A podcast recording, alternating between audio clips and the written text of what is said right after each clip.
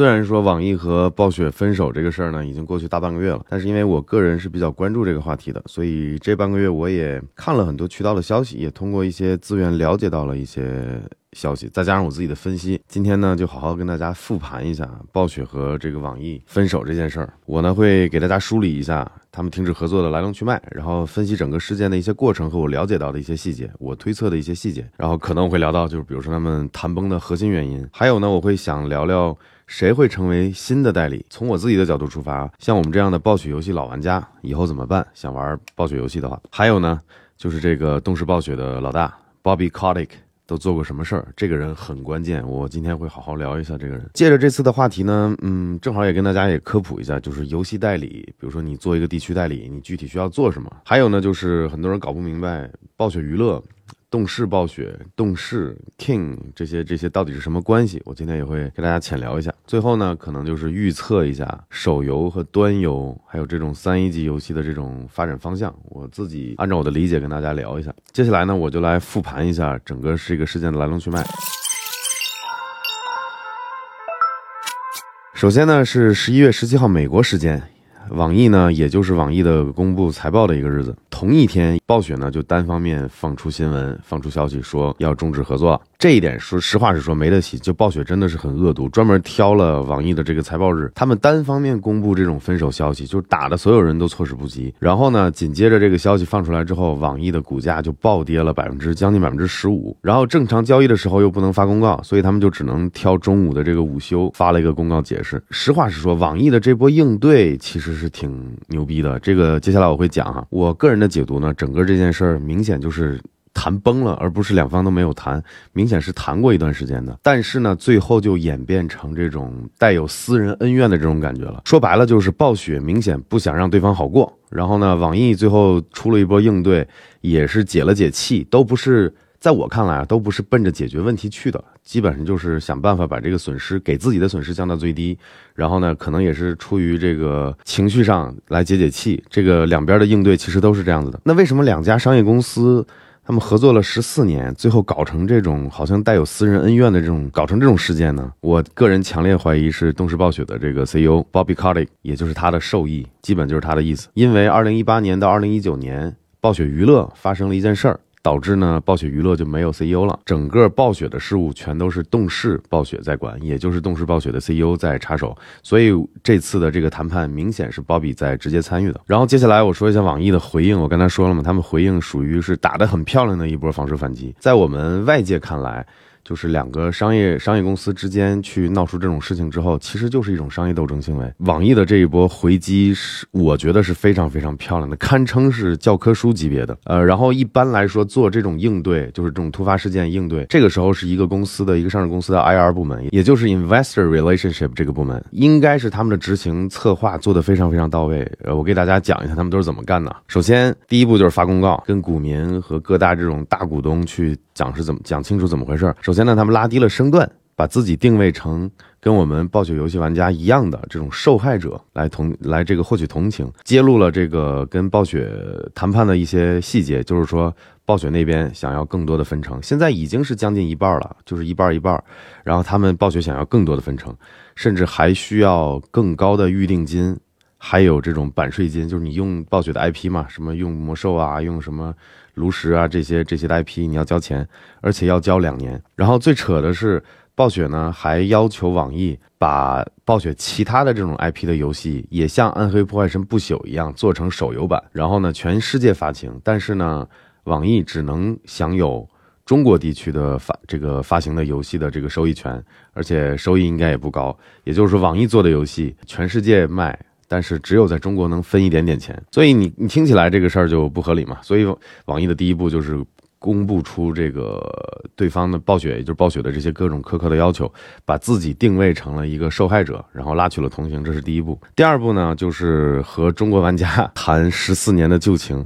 他们公告，网易也发了个公告嘛，说要为玩家服务到最后一刻，然后尽力安排好退款，还有游戏玩家的账户。和这个数据的存储工作来安抚玩家嘛？你看这个做的多好！第一步就是对吧？先拉低身段，然后说自己是受害者。第二步就是跟玩家说不要担心，我们会做好善后工作。第三步呢，就是爆料给媒体，就是像我们这样的媒体有更大的，然后还有大大小小的。基本上过去两周，大家去回顾这个事情，全部都是媒媒体在清一水的在可以说是在喷暴雪。呃，因为网易爆料给各大媒体的这种暴雪的这种不平等条约。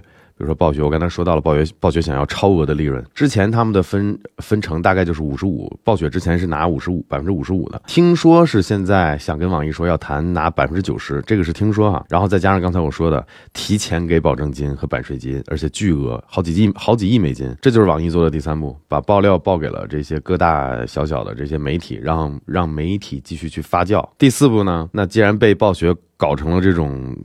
感觉有私人恩怨的这种 personal 这种感觉，那网易其实这波也输出了一波这种私人恩怨。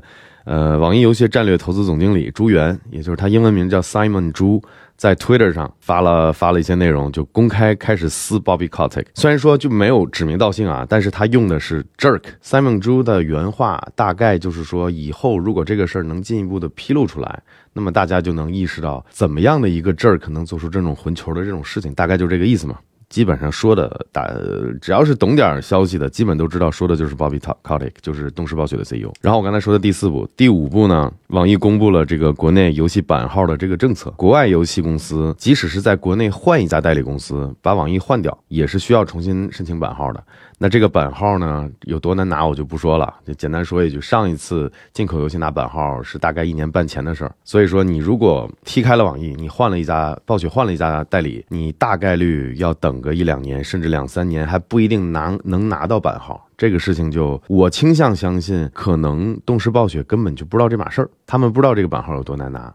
这个可能这就是信息差，网易可能说这个版号不好拿，然后呢，暴雪那边以为这边是谈判的一个策略，对吧？想想想压价格，或者说。这个这个哭穷嘛，或者说这个事儿难办，我估计暴雪这边即使是听到网易这么说，说版号不好拿，也不太信，这就是一个博弈嘛。所以呢，刚才我说完了这五步呢，就是网易的回应，一步一步的很有章法，打得非常漂亮嘛。因为大家老说这个商业斗争怎么怎么样，大家看什么电影啊、小说里面，这就是现成的一场商业斗争。可能最开始两两个公司都是为了逐利，但是明显。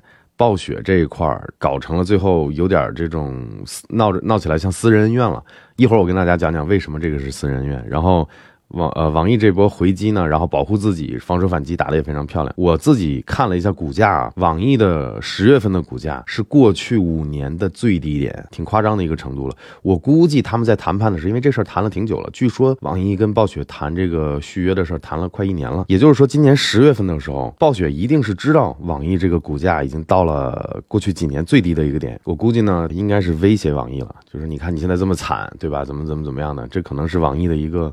当时的一个劣势，最后网易能顶住压力，没有去妥协暴雪的这个各种霸王条款。我觉得丁丁总是挺刚的。OK 那，这个就是整个这个事件的大概的一个梗概。那接下来我跟大家正好借这个话题来科普一下，就是游戏代理是需要做什么的。就比如说当年呃暴雪的游戏，大家都知道，在国内已经二十二十四五年了。然后呢，网易这边是代理了啊十四年，也就是明年，也就是二零二三年一月二十三号到期嘛，那刚好是十四年运营，然后再加上之前九成好像代理过几年，一共是二十多年。游戏代理呢？其实但没有大家想的那么简单，尤其是在国内代理一个游戏。呃，我先说一下刚需吧，在这个世界的任何国家地区都要花的一笔钱，就是这个服务器带宽。这个大家都知道，以前我记得九成那个年代的时候，好好像还因为服务器不够好，大家好像还骂过九成。服务器和带宽这个钱是必须要本地公司出的，也就是说，你网易不管是网易啊，还是当年的九成也好，你代理了暴雪的游戏，你就要支付这方这部分的费用，这是你的成本，运营成本，没办法。第二步呢，就是推广，你砸广告啦。找什么代言人啦，然后买这个流量广告啦，铺天盖地的让大家知道，对吧？这个游戏虽然说暴雪的游戏很有知名度，但这个钱是必然要花的，尤其是大公司、大 IP、大品牌。每年的这个公关费用、推广费用一定是少不了的。就好比现在你说世界上最成功的饮料是什么？可口可乐，可口可乐就不投推广了吗？不，他们投的比谁都多。这个没办法，这个推广这个费用是必必然要花的。还有就是公关，公关呢就有点复杂了。这个公关可能要联系下一点，我一起讲啊。下一点呢就是这个游戏本地化。本地化是什么意思呢？那很多人的理解就是汉化，其实汉化只是一部分。很多年前我也做过游戏汉化，但实际上汉化不能直接代表本地化，因为本地化除了语言内容的本地化之外，你还要根据不同国家的政策，还有这个要求。来做一些游戏。本身内容的本地化。比如说，我举个例子，我早些年在国外的时候玩过外服的这个《魔兽世界》，丧尸外服是没有原版是没有下巴的，就是血淋淋的嘛。然后国服就给你安上了个下巴。然后还有比如说人物死亡之后，呃，外服呢就是变成了一个骷髅白骨，真的变成白骨。然后国服呢就是一个小土堆儿，上面扎个十字架，就是这种血腥暴力的，就就自然不用说。有些游戏啊，除了这个这个不是暴雪的游戏，很多游戏什么红色的血要改成什么绿色的、黑色的，对吧？就是这种内容也叫做本地化。大家不要小看这个事儿，相当于你要不得不去修改游戏内内容了。也就是说，暴雪把这个游戏代理权给到网易之后，网易呢自己要去想办法去修改。这个游戏里面的这些内容，然后配合到这个暴雪这个公司，把这个游戏修改修改好之后，才能去提交去审核，然后才能去拿版号。所以说，游戏本地化这一步是非常非常难的，而且这个本地化这一步骤是是是在拿版号之前的。这个你做暴雪的游戏代理，你需要在中国大陆去申请这个这个游戏版号，这个大家都知道，这个国内的这个游戏版号是非常非常难拿的。然后涉及到刚才我说的非常。工程量非常大的游戏的修改，甚至我刚才还漏说了，你每次的一个更新大版本的更新，你还是要提交审核。然后再需要重新这个给你版号，给你发。这是当年那个，我记得有个资料片叫什么 TBC The Burning Crusade，还有那个什么那个 Wrath of the Lich King，对吧？一个是 TBC 特别迟，一个是忘了开 WLK，都比国际服要晚了一年以上，就是在做这种内容的审核，然后重新给你这个给你放版号。我刚才说了，这就是游戏代理要做的一些事儿，尤其是在中国代理游戏，这是把双刃剑吧。虽然说中国拿版号，尤其是进口游戏想拿版号巨难巨难巨难，但是中国。国游戏市场是整个世界上听好没有之一，整个游戏整个世界上最赚钱的市场就是中国。只要你有版号，你有好的 IP，你有好的游戏、好的玩法，你只要拿到版号，你就可以赚得盆满钵满。大家想想，现在国内的这几个游戏公司在世界上都排得上名的都有谁？腾讯、网易、米哈游，这些都巨赚钱。尤其是腾讯，大家可能还真的很多人都不清楚，包括什么育碧呀，包括什么海外的这些你叫上叫得上名的这些游戏开发商。基本都有腾讯的投资和参与。国内的游戏公司是赚了非常非常多的钱的，而且本身国内的市场也特别在游戏这一块，只要你有版号，就特别特别能赚能赚钱。所以版号这个东西是个双刃剑，一方面抓的特别严，第二方面呢，就是你拿了版号，你就能赚很多很多很多钱。我来总结一下，就是说你要在国内做海外游戏的代理，就像网易一样，你需要做刚才我说的这些事儿。然后呢，所有我刚才说的这些事儿，全部的投入都是代理公司需要负责的。暴雪呢就只管分钱，因为他们相当于就是卖授权、卖软件一样，他们卖的是 IP 嘛，所以代理公司的成本是非常高的。这个包括之前的九成，也包括现在的这个做了十四年的网易。然后还有一点，我想跟大家科普一下，网易呢其实比暴雪有钱，也比暴雪值钱的很多。这个大家可能有个有个误会啊，网易呢，它的市值现在最新的是五百多亿美金，动视暴雪呢，也就是五百八十亿美金，都是大概在五六百亿美金的这个程度上，他们是一个一种体量的公司，但是动视暴雪呢是暴雪的母公司，所以暴雪这一块算是一个儿子吧。所以这里有个特别有意思的点，就是暴雪他们自己公布的，就是说由网易对吧，替他们代理这个暴雪的这些游戏。然后赚的钱分到了暴雪那里，他们自己说占了动视暴雪的百分之二到百分之三。网易其实通过代理暴雪的游戏，这个营收在国内的这个市场，大概每年也能赚个总营收的百分之二，不到百分之三。所以你感觉两家体量公司是差不多的，对吧？实际上动视暴雪的这个百分之二到百分之三的营收，放到暴雪娱乐这里，大概就就占到了百分之十四、十五的样子。是很夸张了，就是很大的一块营收了。也就是说，暴雪娱乐已经跟网易谈崩了，它的损失潜在的损失要比他自己公布出来和很多人理解到的要大得多得多。然后刚好说到这儿，我就跟大家科普一下暴雪和动视的关系。动视呢，全称也就是 Activation Blizzard，就是动视暴雪。是母公司，暴雪娱乐呢，就是大家最早了解到的这个 Blizzard Entertainment，它是子公司。子公司原先的这个创始人和环和核心人员早就被换一批了，已经换掉了。他们的 IP 包括以前的这个魔兽争霸、魔兽世界啊、炉石啊，还有这个守望先锋啦、什么星际争霸啊，还有暗黑啊，这些 IP 都是很多年前的老 IP 了。这几年暴雪基本没有新 IP 了，还是。归其原因，还是他们现在在吃老本嘛？你创始人和核心都已经被换掉了，所以说现在的暴雪娱乐呢，其实就是一家叫做动视暴雪的公司的纯粹的商业子公司、全资子公司，千万别再听，不管是暴雪还是动视，他们说什么情怀什么的，千万别别别再听这个扯淡了。现在的动视暴雪完全完完全全是唯利是图的。虽然说你开公司啊，你这公司你肯定是要唯利是图，但是以前的暴雪娱乐为什么那么得人心？大家老玩家很多的做游戏好玩，因为他们的以前的理念就是玩家优先，你做一款游戏可以憋个五年、六年、十年这么去做细节。但是呢，现在已经完全不一样了，因为跟动视被动视收购之后，这个重重组成这个动视暴雪之后，这家公司的 CEO 就是 Bobby Kotick，他就是一个纯纯粹粹的、完完全全的商人。他本人不不是不玩游戏，不懂游戏开发，他就只懂得做生意。所以说这家公司现在就是很纯粹的一家商业公司，他只不过他的业务就是做游戏。以前的暴雪娱乐呢，它是因为游戏做得好，做成了一家很成功的公司，这是有本质上的区别的。所以说联想到另一个事儿，就是过去大半年我们 Signal 聊过很多次的，就是微软要收购的就是动视暴雪，它不是收购暴雪娱乐，它是要是连根拔着把动视暴雪，包括动视暴雪下面的暴雪娱乐，然后还有这个 King，还有其他的这些全部。连根拔起，就是这家值市值五百多亿美金的公司，微软要以六百八十一亿美金连根拔起的全部收购。所以刚才我为什么科普东视暴雪和暴雪的关系呢？接下来我要跟大家说的就很重要了，因为暴雪已经不是原先我们玩游戏很喜欢的那个暴雪娱乐了，因为他们你想整个团队大换血，然后呢，老板也换人，然后被收购，现在这家公司就是非常非常纯粹的一家商业公司，他们整个公司的基因全变了。而且刚才我已经说了嘛，很多年没有新的 IP 了，所以十。一月十七号晚上，网易发布了一篇文章嘛，就是致暴雪游戏玩家的一封信，好像还通过邮件发给我们这些游戏玩家了。这就是我刚才说的，这是网易他们做的应对的第一步和第二步嘛，就是把自己也放到一个受害者的一个位置上。那这这这封信里面，网易很煽情的写了这么一句话，就说商业的归商业，游戏的归游戏，希望能跟暴雪对吧，共同承担起对玩家负责的这么一个责任吧。但是很可惜，网易可能真的不清楚，暴雪已经没办法像以前那样子，这个商业归商业。游戏归游戏，这个是做不到了。你去，你这么去要求一家纯粹的商业公司，这个是很可笑。暴雪娱乐是不不可能游戏归游戏了，他们就是商业归商业，就是游戏是他们的业务，所以才会导致接。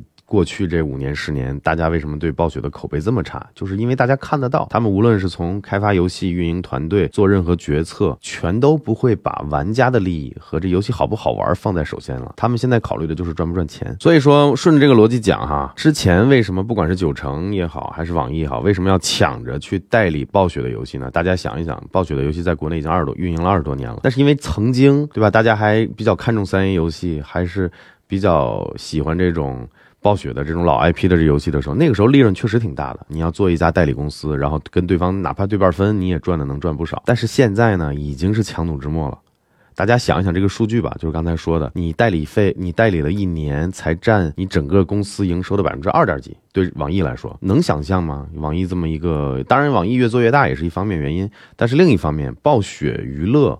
它主要就是七六七个、七八个这种特别核心的游戏。那这些游戏在中国市场这么赚钱的市场，你才能占到你营收的百分之十四，我觉得是很低很低的了。换句话说呢，就是暴雪你的代理商网易现在通过你的 IP、你的游戏不咋赚钱了，也就百分之二点几。然后你自己在中国的市场通过网易网易分的钱能占到百分之十四。然后呢，你现在这个阶段用特别这么消极的方式，你退出了十四年的这个合作，你明显是。对吧？脑子有问题，只有两种可能啊。听我说，一个就是你脑子有问题，另外一个呢，就是明显就是已经找好下家了嘛，甚至可能价格都谈好了。我这是从逻辑上啊，只有这两种可能，就是一种真的就是脑子坏掉了，另一种呢就是找好下家，然后下家开出的条件比网易好，所以呢，现在暴雪还跟网易象征性的谈一谈，对吧？看能不能达到。比之前可能找好下家下家的这个条件谈的再好一点，对吧？你商业嘛，商业谈判嘛，这个可以理解。那明显只有这两种可能。但是呢，我来跟大家分析一下，我觉得不可能是他找好下家了，这是我自己的这个分析啊。因为之前网上很多人猜测是不是腾讯会接手，因为腾讯对吧？现在是整个世界上的这个游戏的这个一哥。呃，说实话，腾讯看不上。不缺这点 IP，而且这个 IP 不赚钱了。你一个过气儿的、赚不到钱的一个老 IP，腾讯应该不会考虑。然后还有人猜测，是吧？是不是字节？字节呢？我问了一圈朋友，也在网上看了一下，都没有任何证据表明。然后米哈游也是公开说，目前都在主打自研游戏，根本就没有想过去代理运营其他的游戏这个项目。你这么一想的话，还谁有可能去代理呢？因为这个东西，你想一想，现在大家整个国内的市场、全世界的市场都在往手游去扑，不赚钱的老 IP 代理起来是很。难的。所以说，如果大家去猜，呃，谁会成为新的这个暴雪游戏的代理，我跟大家好好盘一下这个事儿啊。暴雪现在跟网易终止合作之后，是有七个游戏嘛？之前网易一直在帮他们做《魔兽世界》《炉石传说》《守望先锋》和这个《星际争霸》《魔兽争霸三》重置版《暗黑破坏神三》和《风暴风暴英雄》这七个。首先，第一点，我想跟大家说一下版号这个事儿。这些游戏要过审啊，必须拿版号，这个都知道。就是说，如果你换了代理商，比如说暴雪现在要换掉网易，再找了一家其他公司，那其他公司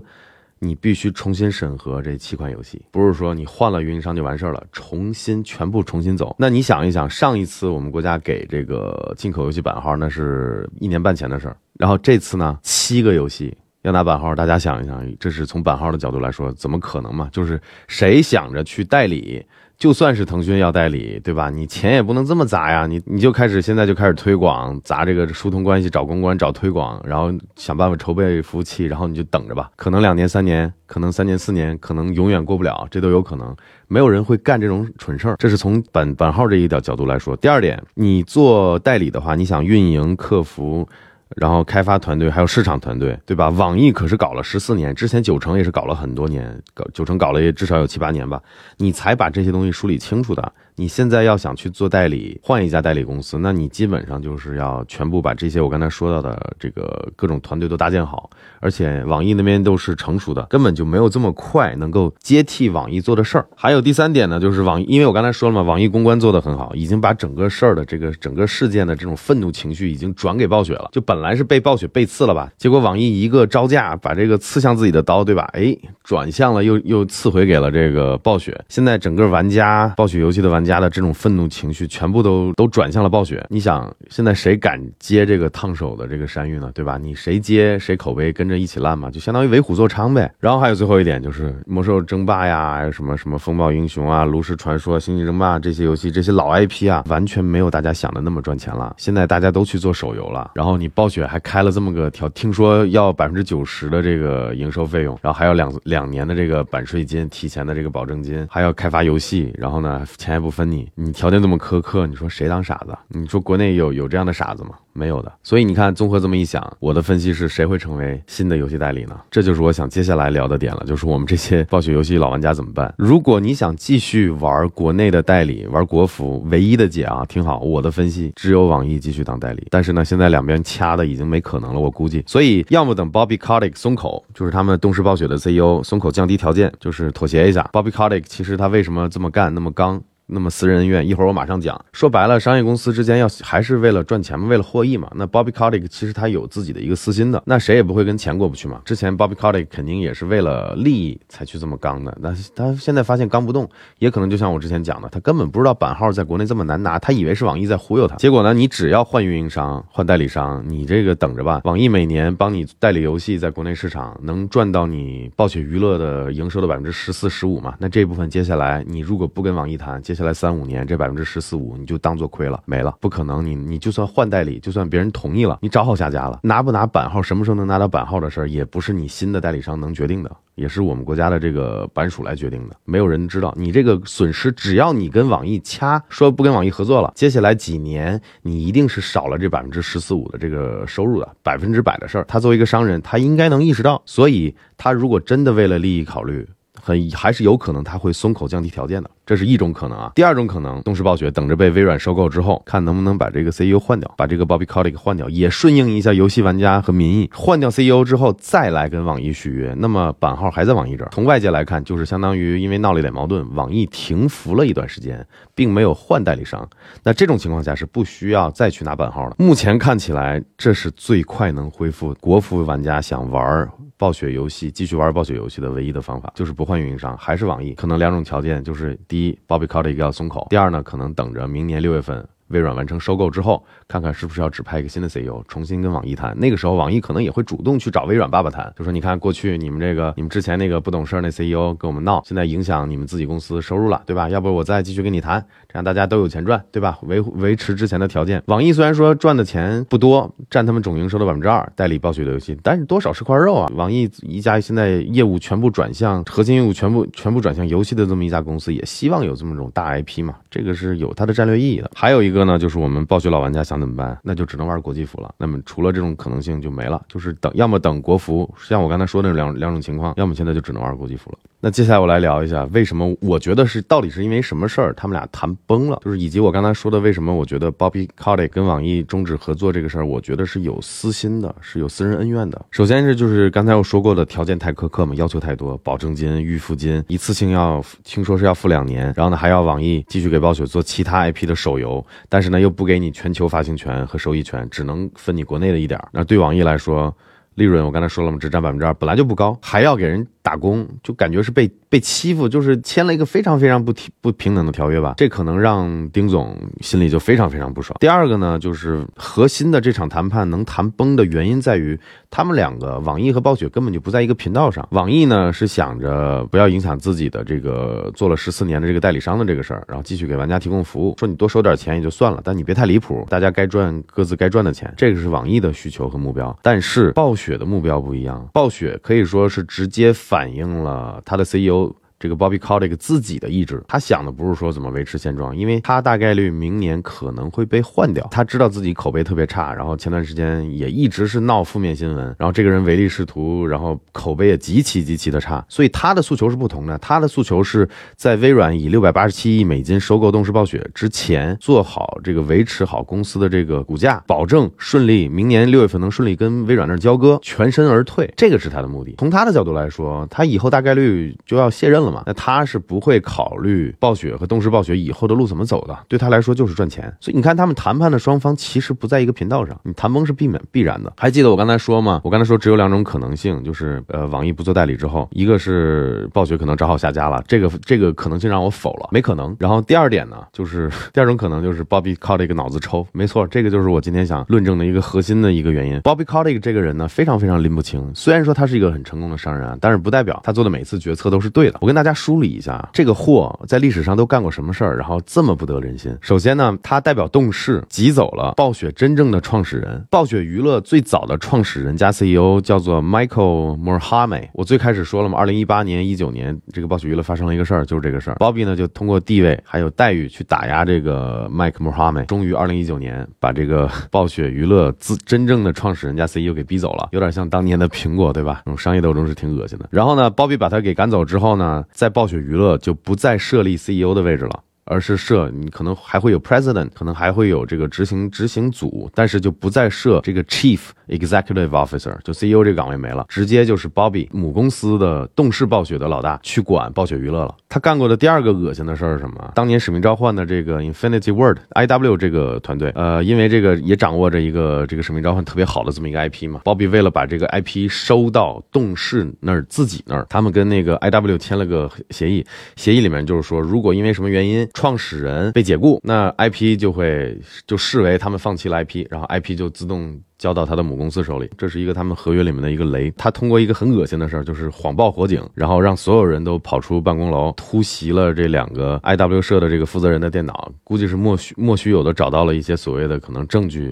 证明可能他们对公司不利或者有二心之类的。反正这个我就不聊了。然后呢，就通过这种方式把这两个创始人给赶走了。这两个创始人赶走之后，也是争气，自己成立了一个新的公司，叫重生嘛，Respawn。这个是后面的事儿，大家可以去有兴趣都可以查一下。就是说，使命召唤的原生的这个创始人和 IP 所所有者，也是被他用这种方式给搞走了。前段时间有个特别严重的事儿，三番五次的这个 Bobby Kotick 性骚扰他们这个公司的女员工嘛，然后也可也就是因为这个事儿，就是这个 CEO 快凉了，然后导致这个公司股价下跌，然后这个时候微软跳出来要收购嘛，因为相当于你在你低点收购买你还便宜点，也就是相当于 Bobby Kotick 帮着。微软对吧？因为自己的这些作息问、作风问题，还有做事儿的太恶心，把自己的公司搞得这个乱七八糟的。然后微软就想趁着这波就抄底了。从这个角度来说是这样的，它是促成这个微软收购动视暴雪的一个一个很大的一个因素吧。所以呢，咱们这么看 Bobby Kotick 这个人，为什么说他是有私人恩怨跟网易？因为当年 Bobby Kotick 想通过这种恶心的手段、这种阴险的手段，如法炮制，想去收购、恶意的去收购 Bungie。和他们的这个 IP，就是当时 Bungie 在做那个 Destiny 嘛，那个命运，他想这个 Bobby Kotick 看上又看上这个 IP 了，想也想要同同样用这种方式去把这个 IP 给偷过来的时候，他们当时他用了个什么手腕？他故意拖着这个开发款不给。那这个时候呢，Bungie 就收到了网易的一个一亿美元的投资，然后相当于解了围啊。这个时候，我估计这个时候 Bobby Kotick 就怀恨在心，就想着搞网易了。这就解释了为什么这次看起来 Bobby Kotick 就这么的像是私人恩怨。这次呢，我觉得为什么我一直觉得网易回应的好呢？因为我刚才已经说过很多次嘛，对网易来说，这个事儿代理你的游戏赚个全公司的百分之二的利润，你说这真的不多。然后暴雪还要求网易。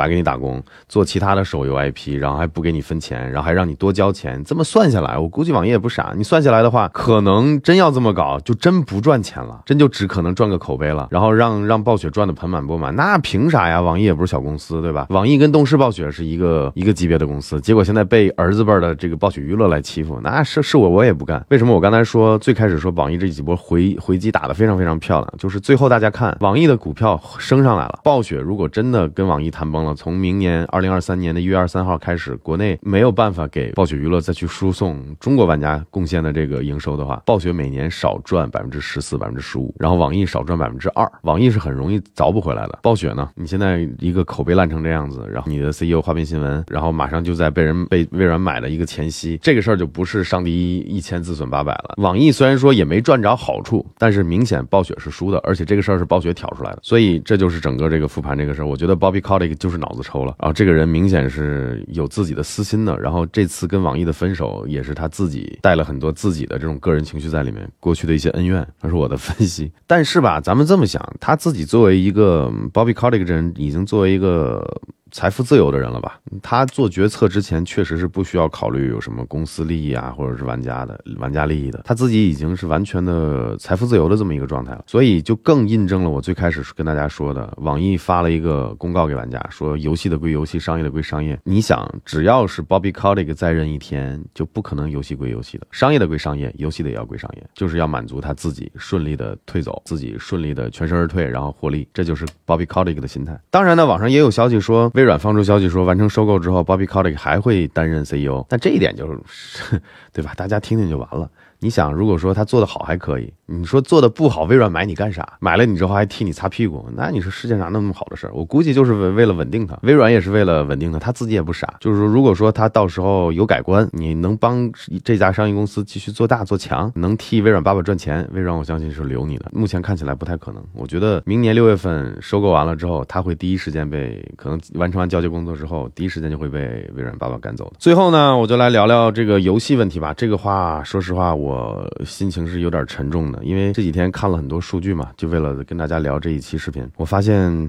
我自己作为一个端游或者说三 A 游戏这种单机游戏，以剧情啊、以以画面啊、以精良制作的这种游戏，主要的消费群体就是我。我我自己认为这样是核心玩家嘛，硬核玩家，挺挺难过的。因为以前我就知道啊，但是今天最这几天领悟的特别深，就是手游太赚钱了，赚钱到什么程度呢？我跟大家举个例子啊，就比如说我们过去。咱们国家现在依次获批的版号的这些游戏里面啊，七十款拿到版号的游戏，有六十八款是 是手机游戏。是有移动游戏，包还包括腾讯最新出的、马上要运营的这个合金弹头觉醒，还有网易出版的这个大话西游归来这些游戏。现在主流的开发商，你看暴雪、还有网易、还有腾讯、还有米哈游，哪个不在做手机游戏？你想，手机游戏具备几个条件啊？你易携带，你基本就在你口袋里，对吧？你在室内就在你身边，你在室外一定在你口袋里。你相比游戏机呢？游戏机你需要或者 PC 你需要固定的场景，你需要固定的条件，你需要完整的时间。手机就拿起来就玩，而且手机。集成了支付。现在谁手机没绑没绑卡没绑支付宝没绑微信，而且一消费起来一冲动几十块钱几百块钱就花出去了。游戏跑在手机上这种形态呢，在我看来，虽然说我往过去一两年我都在说这个不合理，这个希望个人情节，希望将来游戏不要往移纯移动化这么发展。目前看来，这个就是大势所趋，这个不是我一个人的愿景能改变的。所以就现在就只能是唏嘘一下吧，因为手机游戏太赚钱了。现在所有的公司都在搞手机游戏，没有任何例外的。前几年大家可能还不理解。包括那次 E 三，对吧？就是他们公布那个不朽之后，什么 Do you guys not have phones？就这么一句话，当时所有人都在嘲笑，当时所有人都不看好《暗黑破坏神》不朽。但是你看现在呢，《暗黑破坏神》不朽，网易做出来之后，发行了半年，五个多月吧，不到半年的样子，赚了他妈三亿多。所以说很多事情发展事物的发展嘛，可能不是按照不是。不是能我们这种少数人的这种思维做转移的。将来游戏手游化是个大势所趋，将来反而这种三 A 游戏，什么老头环啊，什么什么大表哥大表哥啊，什么 GTA，反而是变成慢慢慢慢慢慢要变成一个少数派的一个游戏游戏类型了。我其实现在按照玩家的这个数量来说，你看啊。我给大家举几个例子，你看网易有什么游戏啊？网易有阴阳师手游手游吧，网易早先有暗黑破坏神不朽，都是手机游戏。然后我再举个例子，就是我在巨人网络那儿有朋友，之前还去巨人网络那儿参观过，能想象吗？当年风靡一时的巨人网络，现在最赚钱的游戏是他们的球球大作战，是手游。然后你再想想，腾讯王者荣耀吃鸡，动视最出名的一个手游是那个糖果粉碎传奇 Candy Crush，上亿级的下载量也是过几十亿的。这种游戏赚钱吸金能力非常可怕，所以我们现在复盘来看，当年那个暴雪娱乐在 E 三上还让人问是不是愚人节玩笑那个事儿，看来其实像我们这样的硬核玩家。我们这样的传统的这种玩家，可能我们才是愚人节那个被愚弄的人了吧？就是单纯的想感慨一下这个事儿。希望以后手游，对吧，也能慢慢的拉高水平，就是不要因为手游就做一些粗粗制乱造的一些游戏。好，今天我就感慨这么多。这个希望大家通过今天的这个视频能够有所收获。那我们今天这期 Signal 就到这儿，我们下期再见。如果你觉得我分享的观点和知识有价值，通过把我的视频从头看到尾的方式，可以提升完播率。完播率呢，目前在各大视频平台都是权重最高的参数。另外呢，点赞、评论、转发也能起到一些作用。如果说你想要付费支持，目前在 YouTube 平台我开通了频道会员的功能，加入会员来享受一些特别的会员专属福利。详情呢，可以通过点击加入会员来了解。最直接支持到我的方式呢，就是去淘宝店里看看有没有你需要的东西。我跟不少厂商都联合定制了一些平时我自己都会用的产品。比如说颜值和功能都特别能打的 K3 蓝牙机械键盘，还有平时可以用来挂线、挂各种工具和小物件特别方便的动动板，还有呢，表面做了很多纹理，擦东西特别干净的擦镜布，还有可以装 OpenWRT 或者部署 Docker 应用，或者用来玩 HomeKit 的 ZimaBoard 小型桌面计算机。谢谢各位的支持。